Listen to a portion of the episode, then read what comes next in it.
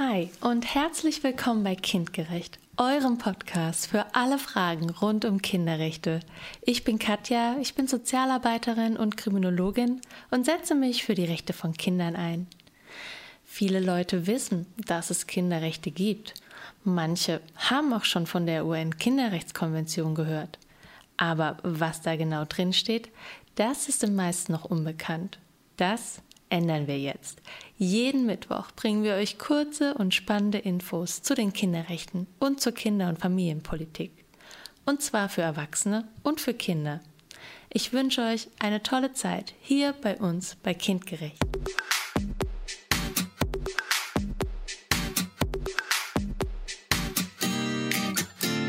Kinderrechte. Man denkt, man weiß das Wesentliche.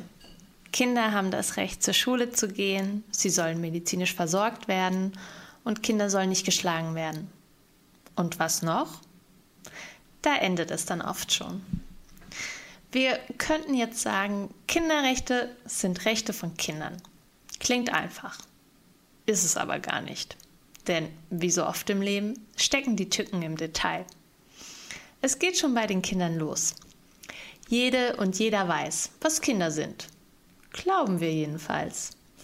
Tatsächlich aber hat sich die Vorstellung davon, wer und wie Kinder sind, immer wieder gewandelt.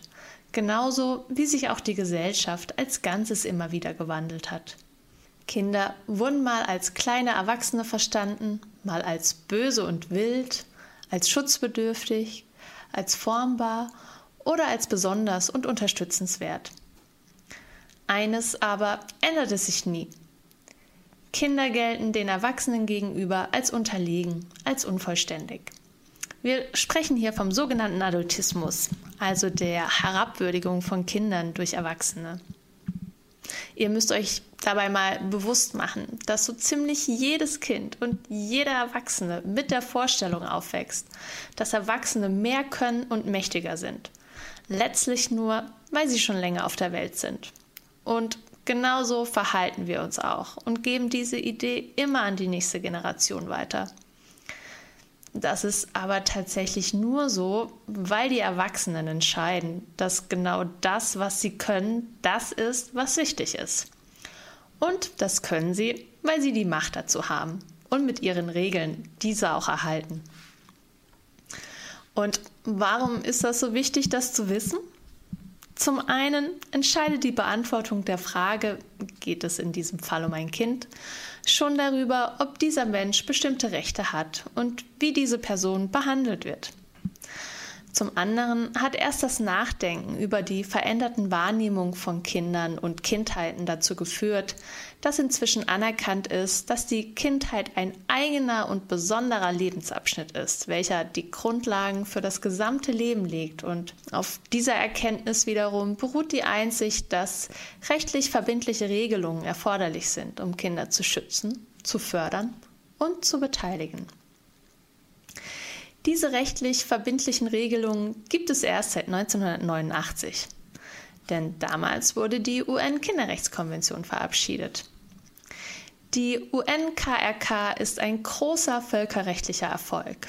Denn 196 Staaten haben die UN-KRK unterzeichnet. Sie ist damit das meistgezeichnete völkerrechtliche Dokument der Welt. Es gibt nur einen anerkannten Staat auf der Welt, welcher die UNKRK nicht ratifiziert hat. Könnt ihr euch vorstellen, welcher das ist?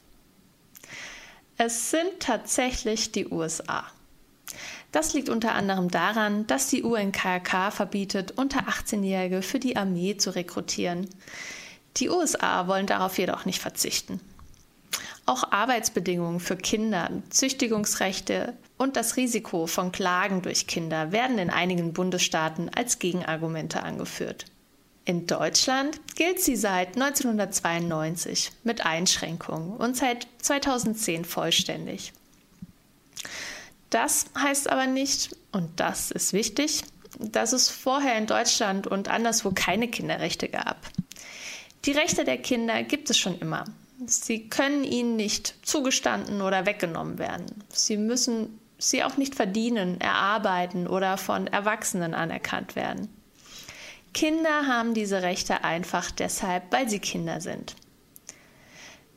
Dass einige der Rechte, die Kinder aufgrund ihres Mensch- und Kindseits haben, inzwischen durch viele Länder der Erde anerkannt sind, bedeutet nicht, dass diese Rechte so erst geschaffen wurden, sondern dass die Unterzeichnerstaaten damit versprechen, dass sie Maßnahmen ergreifen, um diese Rechte in ihrem Territorium umzusetzen und Kinder bei der Ausübung dieser Rechte unterstützen.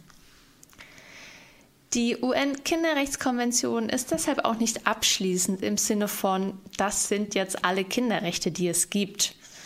Über manche Dinge konnten sich die Staaten auch nach zehnjähriger Verhandlung nicht einigen.